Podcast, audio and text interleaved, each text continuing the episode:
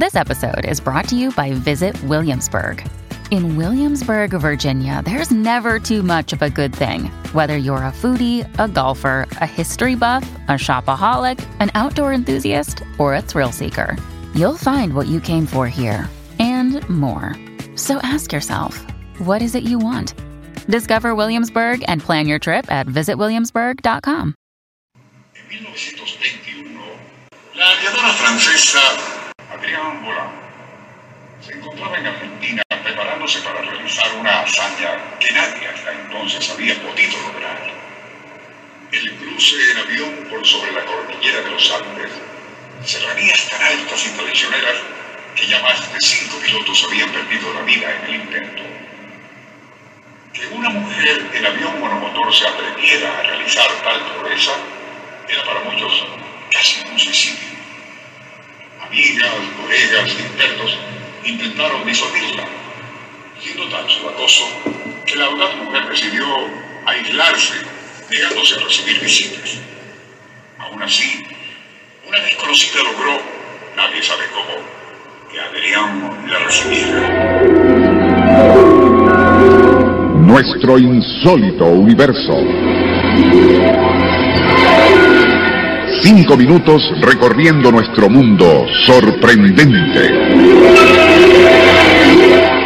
mayores preámbulos, aquella mujer desconocida comunicó a la aviadora que tenía un mensaje muy importante.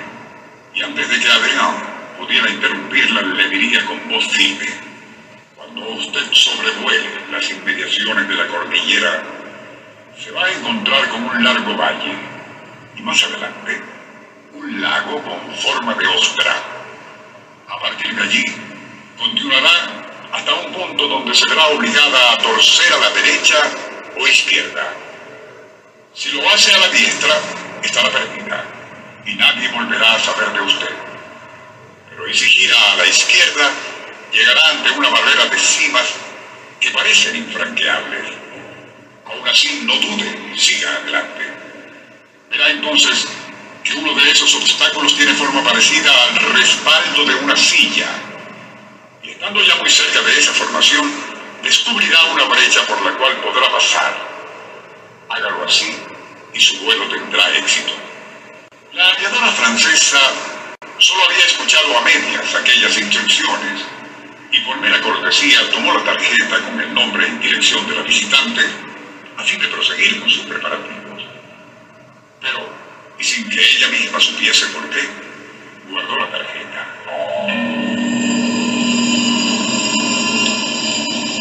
Ya iniciado el arriesgado viaje, se encontró sobrevolando sobre el largo valle encajonado entre cadenas montañosas que había descrito el visitante. Y más adelante divisó a un lago con forma de ostra, como el escrito. Recordando aquellas instrucciones, en lugar de proseguir hacia la derecha, cruzó más bien a la izquierda. Al rato, divisó una muralla de picachos que parecían cerrar el paso. Pero, a medida que se acercaba, divisó una cima con apariencia de respaldo de silla.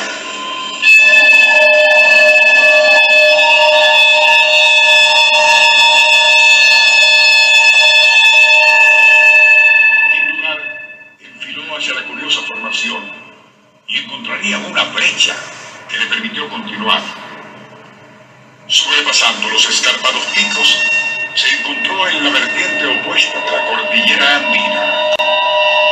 Lo había logrado. De allí en adelante, su viaje prosiguió sin dificultades, arribando felizmente a Santiago de Chile. Ya de regreso Argentina, la propia Adrián Polagna decidió hablar con aquella mujer desconocida con los consejos se le había suministrado.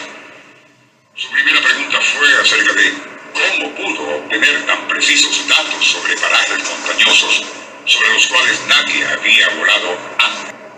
La otra respondería que estando interesada como muchos sobre aquel viaje suyo tan arriesgado, se le ocurrió preguntar al respecto durante una sesión de espiritismo a la cual asistió.